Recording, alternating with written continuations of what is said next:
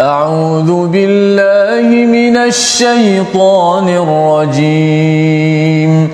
بسم الله الرحمن الرحيم.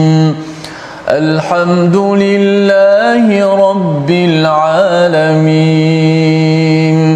الرحمن الرحيم. مالك يوم الدين. إياك نعبد وإياك نستعين. اهدنا الصراط المستقيم. صراط الذين أنعمت عليهم غير المغضوب عليهم ولا الضالين.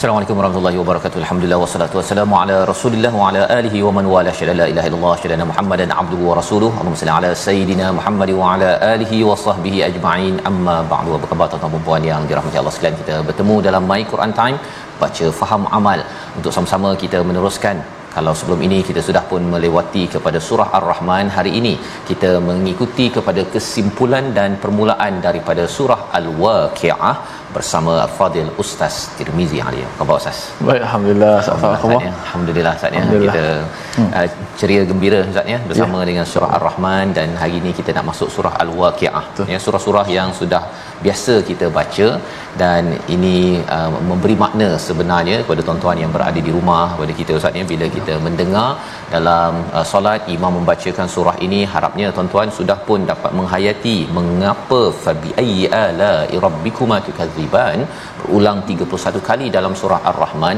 memberi makna kepada kita dan di hujung nanti ayat 78 daripada surah Ar-Rahman mengapa ayat ini dikaitkan dengan Ar-Rahman pada awal surah yang amat perlu kita beri perhatian dan insya-Allah kita akan akan perhatikan selepas kita membaca sebentar lagi. Kita mulakan dulu dengan doa ringkas kita subhanakala ilmalana illa ma 'allamtana innaka antal alimul hakim rabbi zidni ilma. Kita saksikan apakah sinopsis ringkasan bagi halaman 534 bermula daripada ayat yang ke-68 hingga 78 hingga ke akhir surah Ar-Rahman gambaran lain tentang nikmat syurga kepada mereka yang diberikan keistimewaan. Ini adalah penerangan tentang syurga yang lain berbanding dengan syurga lain yang telah pun diberitahu Allah dalam dalam muka surat 533 diikuti dengan surah al-waqiah surah yang ke-56 ayat 1 hingga 12 menjelaskan terjadinya hari kiamat dan pembahagian ataupun kategori manusia. Seramai-ramai ini berapa kategori manusia? Itu yang diberitahu pada ayat 1 hingga 12 dan diikuti pada ayat 13 hingga 16 orang yang bersegera melaksanakan kebaikan dan apakah ganjaran awal yang kita akan baca pada hari ini insyaallah. Jadi mari sama-sama kita mulakan dahulu dengan ayat 68 hingga 78 bersama Al-Fadil Ustaz Tirmizi Ali. Silakan Ustaz.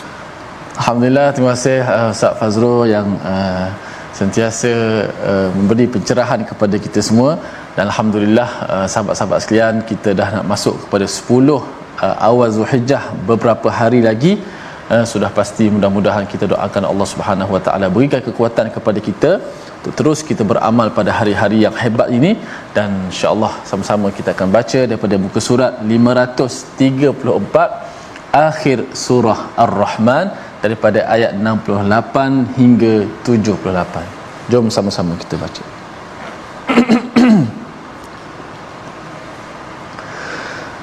أعوذ بالله من الشيطان الرجيم. بسم الله الرحمن الرحيم. فيهما فاكهة والنخل فيهما فاكهة ونخل ورمان فبأي آلاء ربكما تكذبان؟ فيهن خيرات حسان. فبأي آلاء ربكما تكذبان؟ حور مقصورات في الخيام فبأي آلاء ربكما تكذبان؟ لم يطمثهن إنس قبلهم ولا جان فبأي آلاء ربكما تكذبان؟ متكئين على رفرف خضر وعبقري حسان. فبأي آلاء ربكما تكذبان تبارك اسم ربك ذي الجلال والإكرام. صدق الله العظيم. Surah Al-Azim gitulah bacaan daripada ayat yang ke-68 hingga 78 menerangkan tentang syurga lain ya syurga lain. Kalau sebelum ini kita membaca satu syurga yang diberikan kepada waliman khafa maqa rabbih jannatan bagi mereka yang takut. Kita takut tuan-tuan tentang status kita makam kita di depan Allah Subhanahu Wa Taala sebagai seorang ayah sebagai seorang ibu sebagai seorang suami isteri anak pekerja pelbagai tanggungjawab yang kita ada dengan ada rasa dalam diri kita khawatir apalah apalah kualiti saya di hadapan Allah SWT dengan perasaan itu sahaja maka diberikan dua syurga kepada kepada mereka kepada tuan-tuan sekalian insya insya-Allah. Jadi Allah menerangkan satu syurga sebelum ini dan kali ini Allah menambah lagi dengan istilahnya dengan penerangan fihima fakihatun wa nakhlu wa rumman iaitu padanya ada buah-buahan, ada kurma dan ada delima. Sebelum ini sudah pun dinyatakan tentang buah-buahan tetapi kali ini lebih dibutirkan ataupun diperincikan. Kerana apa? Kerana di tanah Arab ini Ustaz ya, sebenarnya nakhal dan juga rumman ini adalah lambang kepada buah-buahan yang mewah sebenarnya. Sampai sekarang pun delima mahal. Ya, kalau kurma kalau yang grade tinggi itu masih mahal lagi. Jadi bagi para sahabat bila mereka ini adalah orang-orang yang yang sanggup berkorban menggadaikan kemewahan kesenangan yang ada di bumi Mekah ya dalam perjuangannya. Maka Allah memberikan ganjaran yang yang besar kepada mereka. Dan itu jugalah ganjaran kepada kita. Jika kita adalah orang-orang yang sentiasa takut dan juga amat peka kepada amalan menuju kepada Ar Ar-Rahman. Fabi ayyi ala rabbikuma tukadziban iaitu manakah nikmat yang kamu dustakan ya seruan ini yang kita dah tengok berulang kali sebelum ini untuk kita menghargai bahawa ini adalah satu nikmat Allah me- memuji kepada para sahabat yang sanggup berkorban maka Allah berikan kemewahan apabila sampai di syurga disambung dengan pada ayat 70 fihinna khairatun hisan iaitu di dalamnya ada uh, wanita-wanita khairat yang baik-baik dan cantik Ha ini menarik ustaz ya penting hmm. perkara ini satu uh, perbincangan khairat itu wanita-wanita baik yeah. ya wanita baik ataupun diterjemahkan sebagai bidadari bidadari baik mungkin ada yang tanya ustaz ni kata ini orang lelaki dapat bidadari orang perempuan dapat apa yeah. ha tapi sebenarnya satu ialah bila bercakap tentang bidadari ataupun wanita ini ya kita ada ketua bidadari iaitu di kalangan pasangan masing-masing. Itu satu. Yang keduanya kalau ada yang cakap bahawa eh ada orang lain pula. Ha contohnya kan. Sebenarnya salah satu uh, salah satu perkara yang dicabut apabila masuk ke syurga adalah ghil iaitu uh, jealous ustaz. Ha, dekat dunia ni memang ada jealous. Ada apa tak berapa Cemburu. suka kalau suami dia ada orang lain apa sebagainya.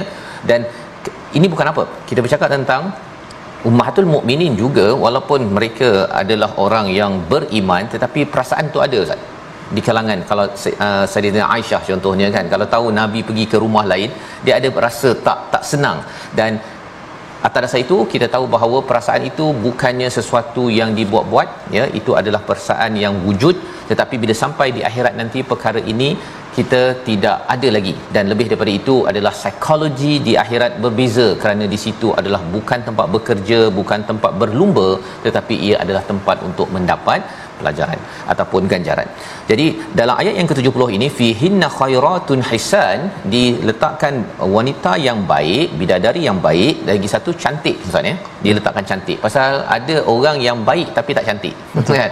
Ada orang cantik tapi perangai hodoh betul. Ha contohnya kan. Jadi apabila seorang itu cantik pun maksudnya kalau dia dah perangai hodoh tiba-tiba dia marah muka dia tu dah jadi macam jadi macam hantu. Ha macam tu dua orang gitu. Ya. Jadi dalam ayat ini dinyatakan bahawa di situ di akhirat ataupun di syurga itu cantiknya itu adalah berbuat baik. Berbuat baik yang baik-baik ini juga cantik. Ini adalah sifat ahli syurga yang boleh diusahakan. Okey diusahakan di sini tetapi sudah tentunya ia tidak sama apabila sampai di di akhirat fa bi ayyi ala rabbikuma tukadziban? Nikmat manakah lagi yang kamu dustakan yang nafikan? Kerana apa? Kerana daripada ayat 70 ini ada satu nikmat yang besar iaitu kita perlu menjadi baik kita perlu menjadi orang yang ber sifat cantik dari segi akhlaknya. Kerana itu persediaan untuk masuk ke syurga.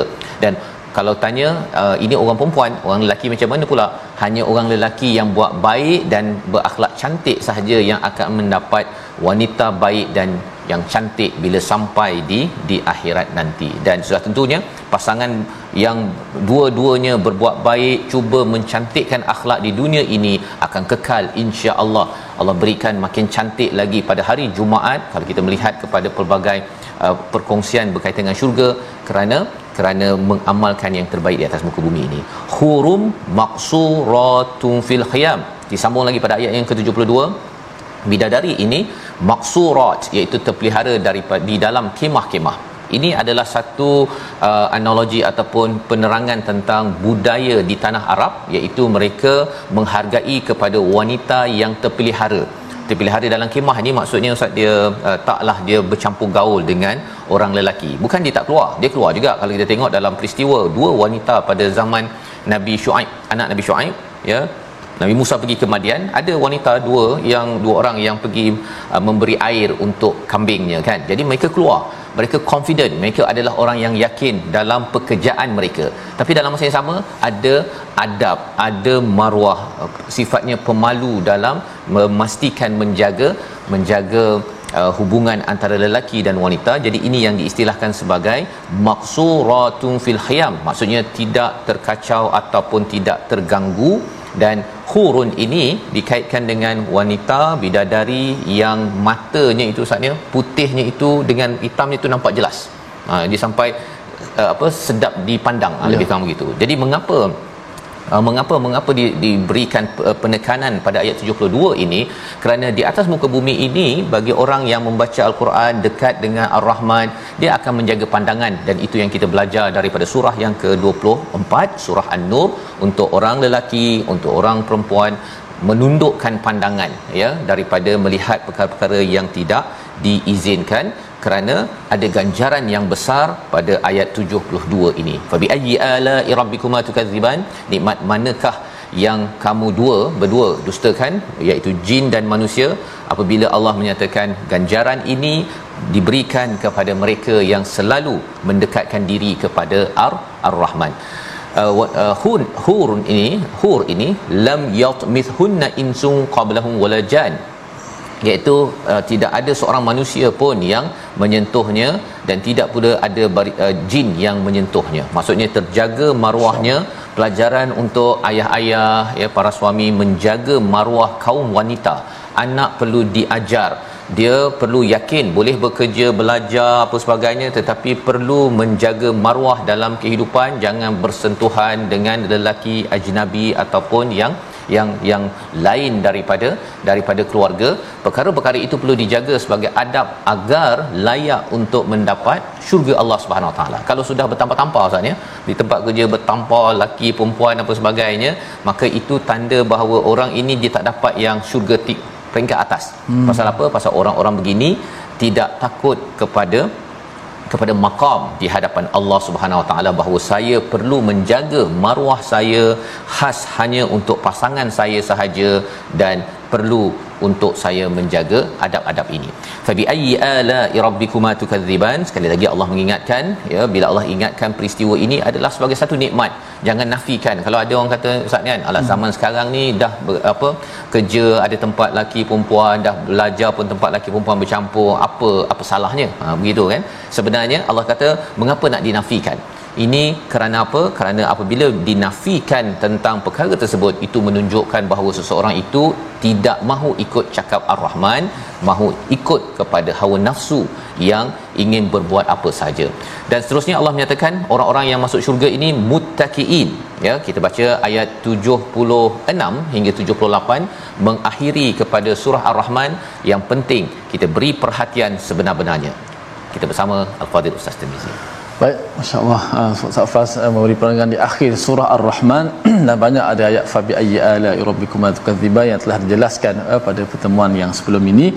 Dan masih lagi ada beberapa uh, sampai di hujung. Uh, last kali pada ayat 77 Fabi ayyi ala rabbikum tukadziban maka nikmat Tuhanmu yang manakah yang kamu uh, dustakan? Uh, mungkin Ustaz Fas uh, kadang-kadang kalau baca secara literal Ustaz Fas nak, nak nak nak bagi faham perkataan tu? Perkataan mungkin Ustaz Fas ya. boleh beri cahaya sikit lagi nanti.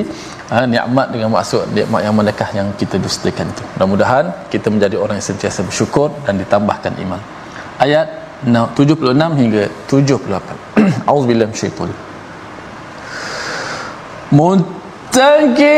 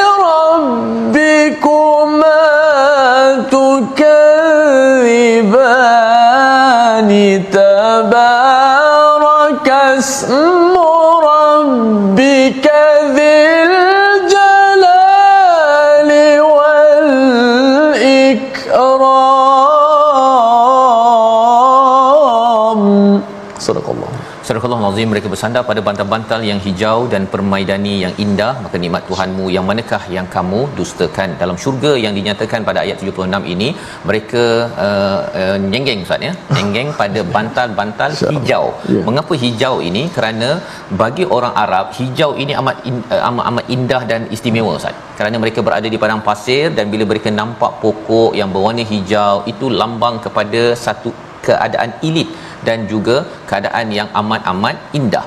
Dan ini yang di dibawakan ya yang dibawakan itu sebabnya kalau kita pergi istana saatnya kalau kawasan-kawasan Arab ini uh, bab-bab warna hijau ini antara yang dipilih. Kerana apa? Kerana ini melambangkan kepada kemewahan kepada elit dan lebih daripada itu wa abqariyin hisan kalau diterjemahkan sebagai pemaidani tapi asalnya abqar ini daripada alam lain daripada alam kalau kita bercakap tentang alam jin maksudnya abqariyin ini adalah alat-alat yang dibawa daripada alam lain. Ha lebih kurang kalau zaman sekarang ini barang-barang import lah ustaz. Hmm. uh, pemaidani ada alat-alat yang uh, apa dia punya sofanya bukan datang daripada Malaysia datang daripada Itali daripada Jerman daripada mana itu namanya wa abqariyin hisan yang cantik. Jadi di syurga itu Allah beritahu setiap rumah syurga ini ustaz ya hmm. dia tak sama. Dia punya dia punya perhiasan-perhiasan tak sama. Ya itu lambang kepada kekayaan lah. Kalau tidak dia nampak eh ini macam beli kat supermarket. Sama je. Tetapi kalau kita tengok eh ini special istimewa. Mana dapat? Oh ini Itali ini daripada Jerman dan sebagainya. Maka inilah anugerah kepada orang-orang yang sanggup untuk untuk mendekatkan diri pada Ar-Rahman. Dan lebih daripada itu amat takut kepada kepada Allah. Kalau saya ni sebagai suami sebagai seorang ayah adakah saya ini Allah menjadi ayah yang cemerlang? Waliman khafa maqama rabbih Allah berikan jannatan. Dan akhir sekali tabarakasmu rabbikadzil jalali wal ikram. Satu ayat yang amat istimewa. Namun kita akan bincangkan selepas rehat. Kita lihat dahulu perkataan pilihan pada hari ini. Iaitu perkataannya ialah raja ya rajaja ini perkataan yang kita akan jumpa dalam surah al-waqiah sebentar lagi tentang goncangan. Goncangan yang dahsyat tentang peristiwa al-waqiah. Dua kali saja disebut di dalam al-Quran dan kita akan ikuti sebentar lagi apa kaitan di antara tabarakasmu rabbikadzil jalal wal ikram dan surah al-waqiah. Kita berehat sebentar. My Quran time. Baca faham amal insyaallah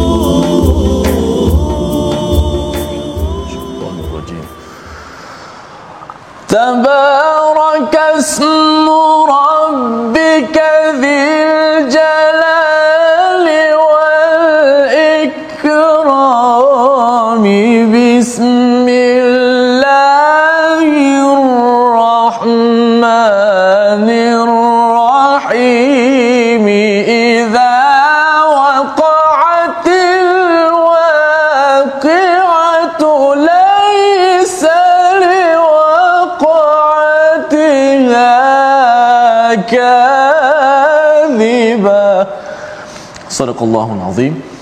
Inilah ayat-ayat daripada akhir surah ar-rahman. Tadi menceritakan tentang nikmat-nikmat yang sangat banyak di hari akhirat nanti. Dan juga diulang fabi ayyi ala rabbikum atukadziban ditutup dengan maha suci nama Tuhanmu pemilik keagungan dan kemuliaan. Kemudian masuk surah baru al-waqiah menceritakan tentang hari kiamat.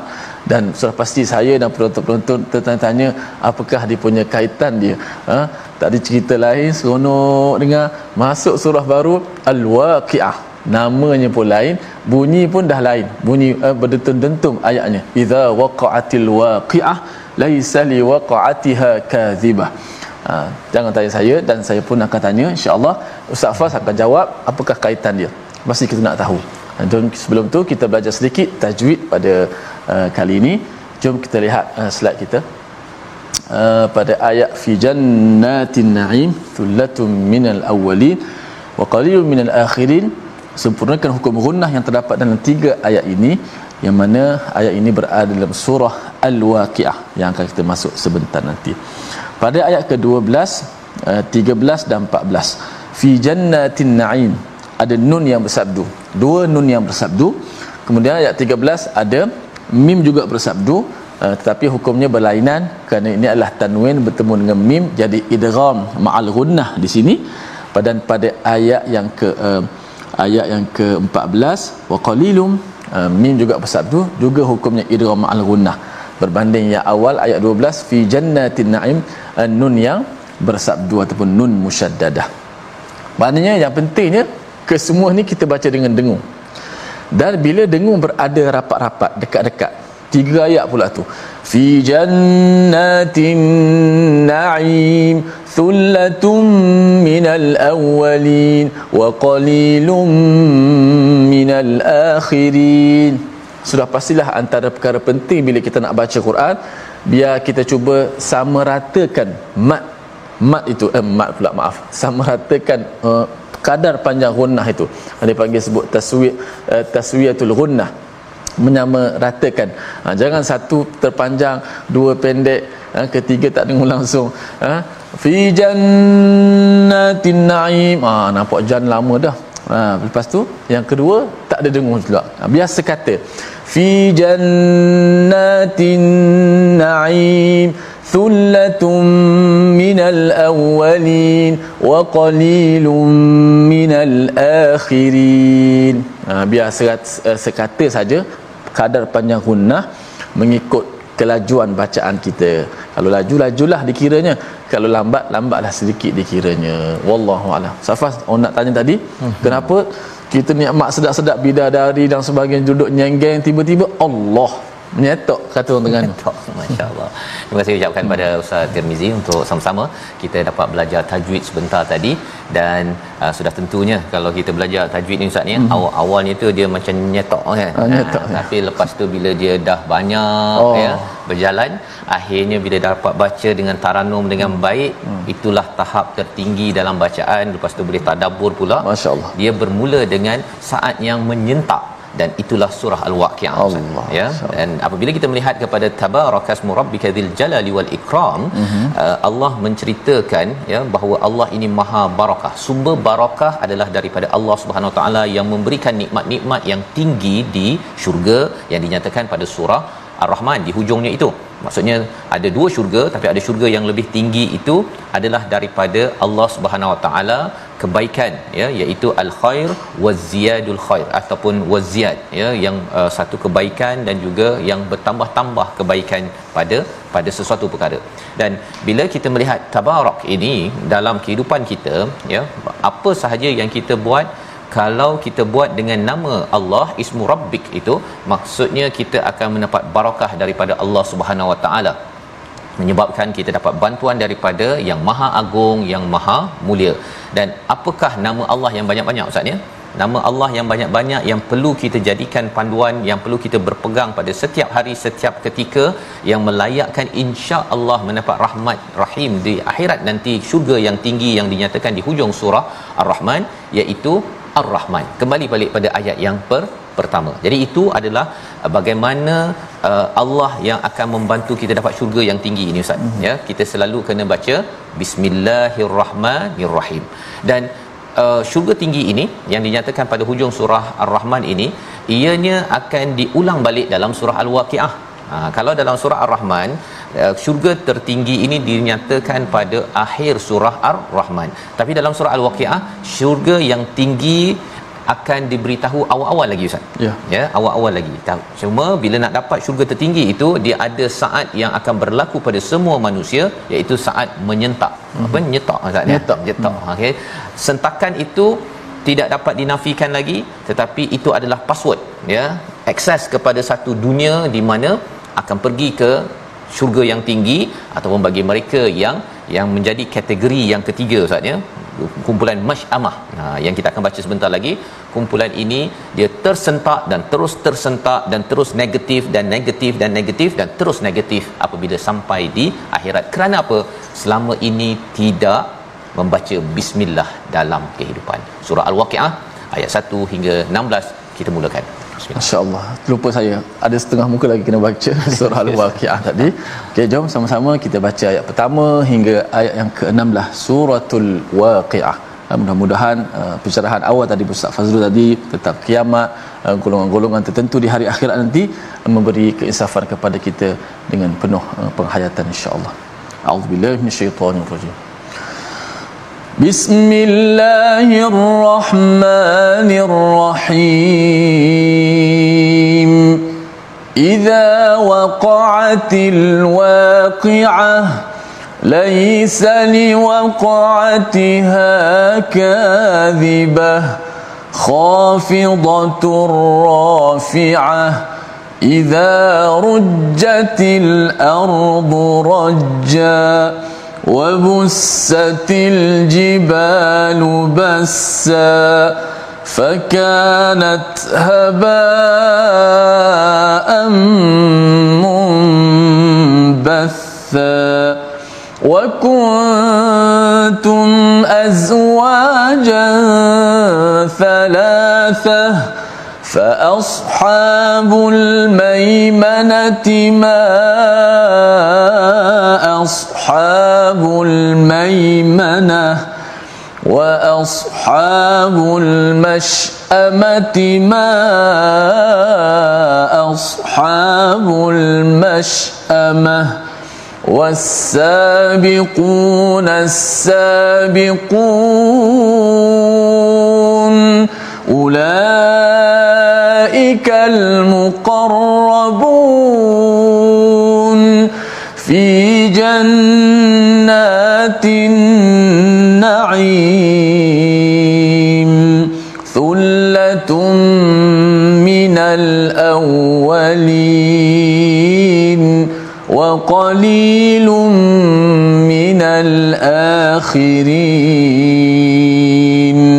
على سرر موضونة متكئين عليها متقابلين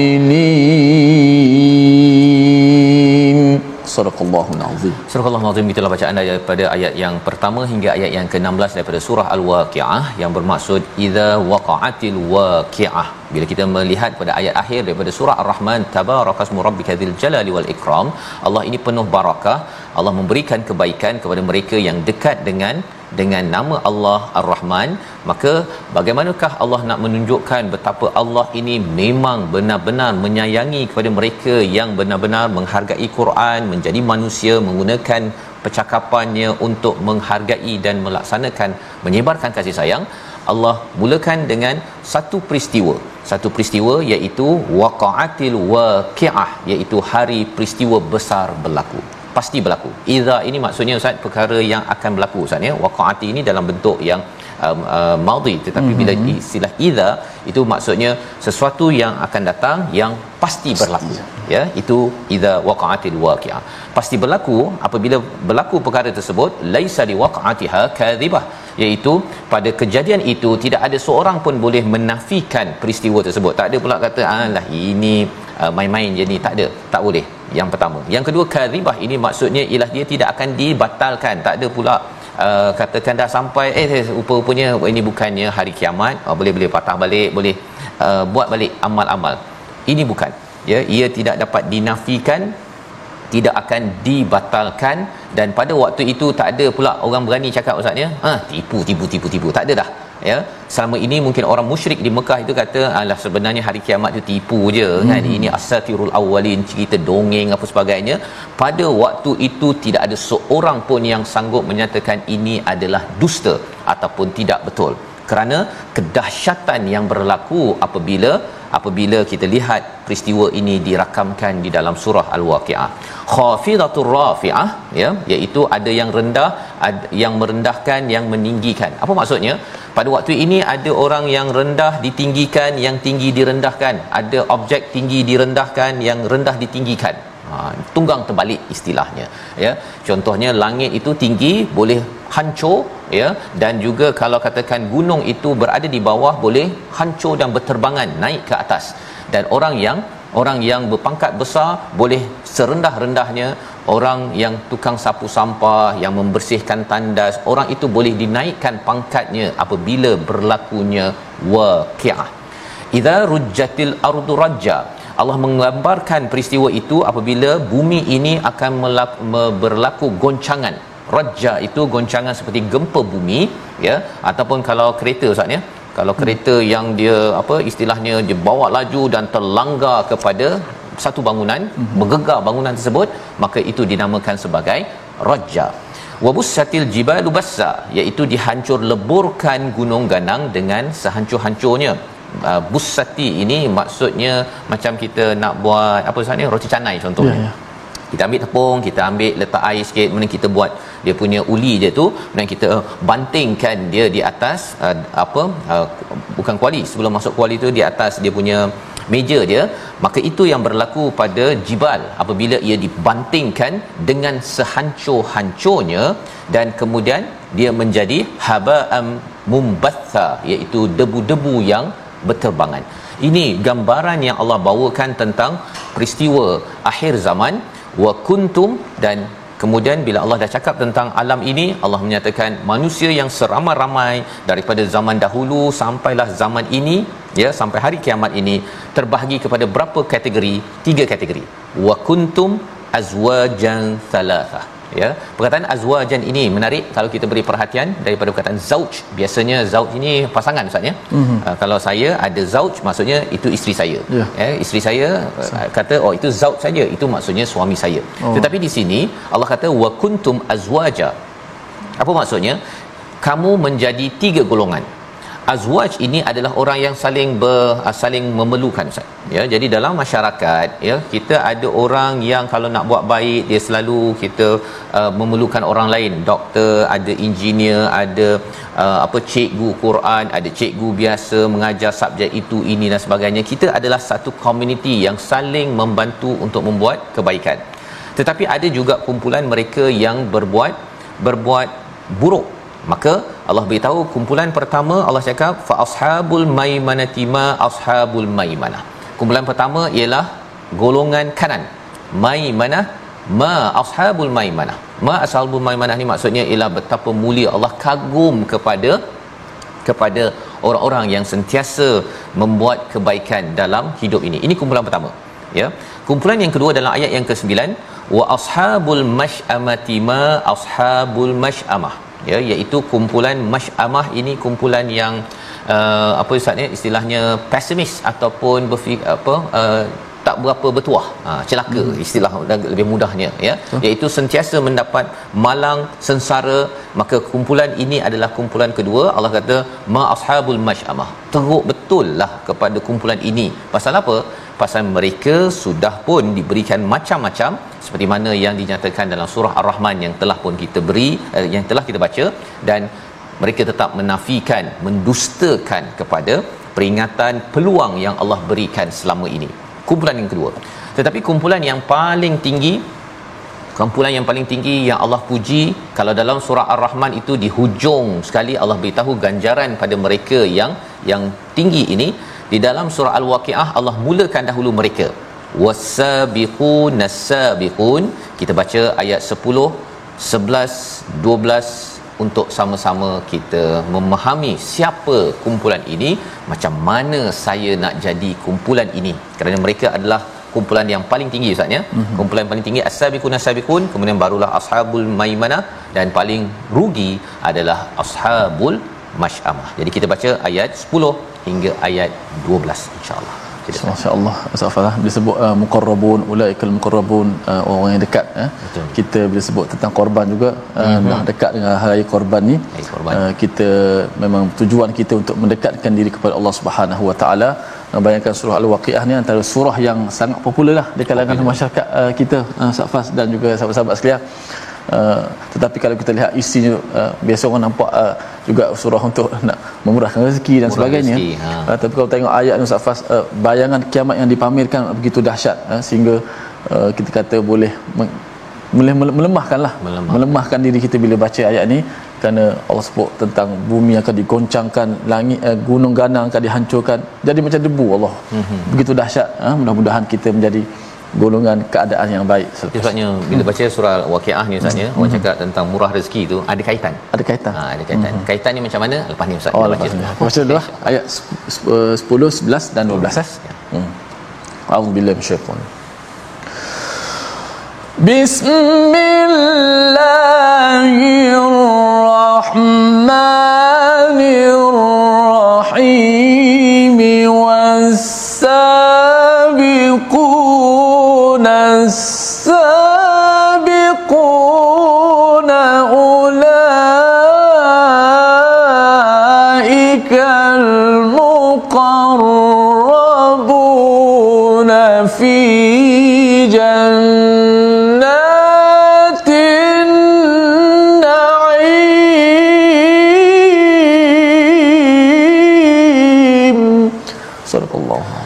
Surah Al-Azim ayat yang ke-10 hingga ayat yang ke-12 wasabiqun nasabiqun ya iaitu dan mereka yang menang ya merekalah yang menang jadi itu adalah Uh, bagaimana kalau kita nak terjemahkan as-sabiqun ini adalah pemenang Ustaz ya. Hmm. Dia bukan yang sedang bertanding ya untuk menang tetapi Allah sudah pun menggelar mereka sebagai pemenang atas pemenang. Ha ya. Mengapa jadi pemenang atas pemenang? Kerana mereka menjadi pendahulu kepada kebaikan ketika orang-orang lain tidak mahu membuat kebaikan. Ketika nabi mengajak ke arah kebaikan tak ada orang nak melayan nabi tetapi ada para sahabat yang mereka ini adalah as-sabiqun as-sabiqun mereka ini adalah orang pemula kepada kebaikan yang ada di bumi Mekah Makkatul Mukarramah itu maka mereka digelar sebagai as-sabiqun as-sabiqun tetapi adakah untuk mereka sahaja Allah akan terangkan selepas ini? Tetapi penerangan tentang kumpulan ini Allah kata ulaikal muqarrabun mereka itu adalah orang-orang kalau terjemahannya dekat. Tapi lebih tepatnya ustaznya hmm. adalah orang-orang yang sentiasa mendekati Allah pada setiap masa. Muqarrabun dia berbeza dengan muqrabun muqrabun ni terus dekat ya? Ha, tetapi muqarrabun ini kalau kita naik lift ustaznya dia ada lift yang ditutup semua. Jadi kalau kita tekan nombor 1 30 kita tunggu je terus naik ke tingkat 30 itu muqrabun terus sampailah ya. Tetapi muqarrabun ini kalau kita naik lift yang ada kaca tu ustaz kita tekan satu nak naik tingkat 30 kemudian kita naik kita nampak satu dua Betul. tiga empat. Kan? Sikit-sikit sikit. Maka Allah Allah. menerangkan dalam ayat 11 ini sebenarnya orang yang as-sabiqun as-sabiqun ini bukan tiba-tiba terus sampai tingkat 30 tetapi ada tingkat 2 3 dia kira macam baca Quran ustaz ni alif bata kemudian dia baca sikit. Setiap hari dia baca lagi dia baca lagi. Dia buat lagi amalan-amalan yang makin lama makin mendekatkan diri pada Allah dia akan berhenti bila bila sudah sampai kepada hari hari nafas akan di diambil maka pada waktu itulah dia berhenti untuk mendekatkan diri pada Allah. Pelajarannya apa tuan-tuan? Pelajarannya kita setiap hari kita cuba untuk tambah lagi pagi kita baca Quran, solat, infak, kita buat lagi, buat lagi, buat lagi. Buat kebaikan itu adalah muqarrabun ya orang-orang yang nak mendekatkan diri pada Allah dan sudah tentunya kita sudah dekat dengan Zulhijjah ustaz ya. ya. Kita bercakap tentang korban. Mm-hmm. Ha, korban. Maksudnya kalau kita kumpul 10 sen, seringgit, seringgit, seringgit ataupun RM2, RM2, RM2 dapat 365 hari dapatlah lebih kurang 700 800 dah satu bahagian korban. Itu mukarrabun ya. Tetapi kalau ada yang kata alah itu korban tu untuk orang kaya je. Contohnya saya ni nak nak simpan RM2 RM2 ni susah contohnya. Jadi ini adalah orang yang uh, yang kalau dia dah berusaha tak dapat tak apa. Tetapi kalau tidak berusaha ini bukan digelar sebagai orang yang mukarrabun. Jadi moga-moga tuan-tuan ya sama-sama dapat menjadi kumpulan ini fi jannatin naim iaitu ganjarannya berada di syurga yang penuh kenikmatan sullatum minal akhirin iaitu minal awwalin. Uh, kumpulan yang pemula ini dia banyak pada peringkat awal dan sedikit di bahagian akhir bercakap tentang sikit di kawasan uh, akhir zaman ini ustaznya sikit-sikit pun dia kalau orang cakap orang yang pergi haji ni sedikit je daripada total seluruh muslim di dunia yang ada 1.5 bilion sikit-sikit pun ustaznya hmm. kalau ustaz pergi haji dulu hmm. ataupun kalau kita pergi umrah kita tengok wah banyaknya orang hmm. itu baru sedikit jadi nak ceritanya walaupun Allah cakap wa qalilum minal akhirin kita tetap juga ada peluang untuk as-sabiqun as-sabiqun jadi ini sebagai motivasi kepada kita daripada surah al-waqiah. Bila kita bermotivasi untuk segera berbuat kebaikan Allah beri ganjarannya macam-macam. Itu rezeki yang kita maklumkan sebelum ini Ustaz ya. ya. Bila baca nak dapat rezeki itu di dunia Allah dah beri macam-macam. Pasal dia ni mula awal ya. Dia sesuatu perkara kebaikan dia cepat ambil tindakan tapi lebih daripada itu rezekinya melimpah ruah. Ayat 15 ala sururim maudunah ya katilnya mantap Ustaz ya dulu dia punya tilam beli RM100 dia sekarang dia punya tilamnya RM2000 contohnya. Ya. ada beza katil tilam yang begitu maka di akhirat tilam katil itu amat selesa lambang kemewahan dan mereka sekali lagi nyenggeng ya muttaqina 'alaiha mutaqabilin. Sambil berdepan-depan pasal di dunia mereka tak sempat banyak atas katil ustaz.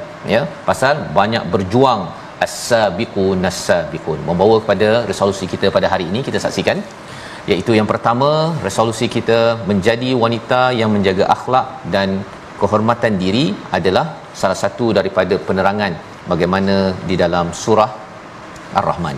Yang kedua, jihad memperjuangkan iman, Islam dan wahyu secara berterusan dan seterusnya mencontohi amalan para salafus soleh yang sentiasa mengikuti amalan Nabi. Sama-sama kita berdoa.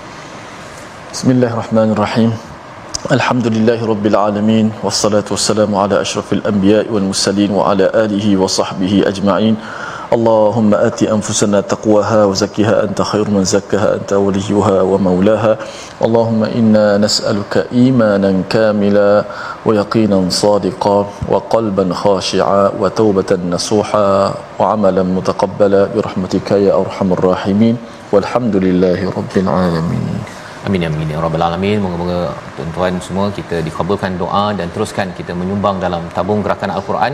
Moga-moga dengan sumbangan tuan-tuan ini kita menjadi orang-orang yang menjadi as-sabiqun as-sabiqun menggerakkan Al-Quran di tempat masing-masing. Kita bertemu lagi dalam My Quran Time baca faham amal insya-Allah.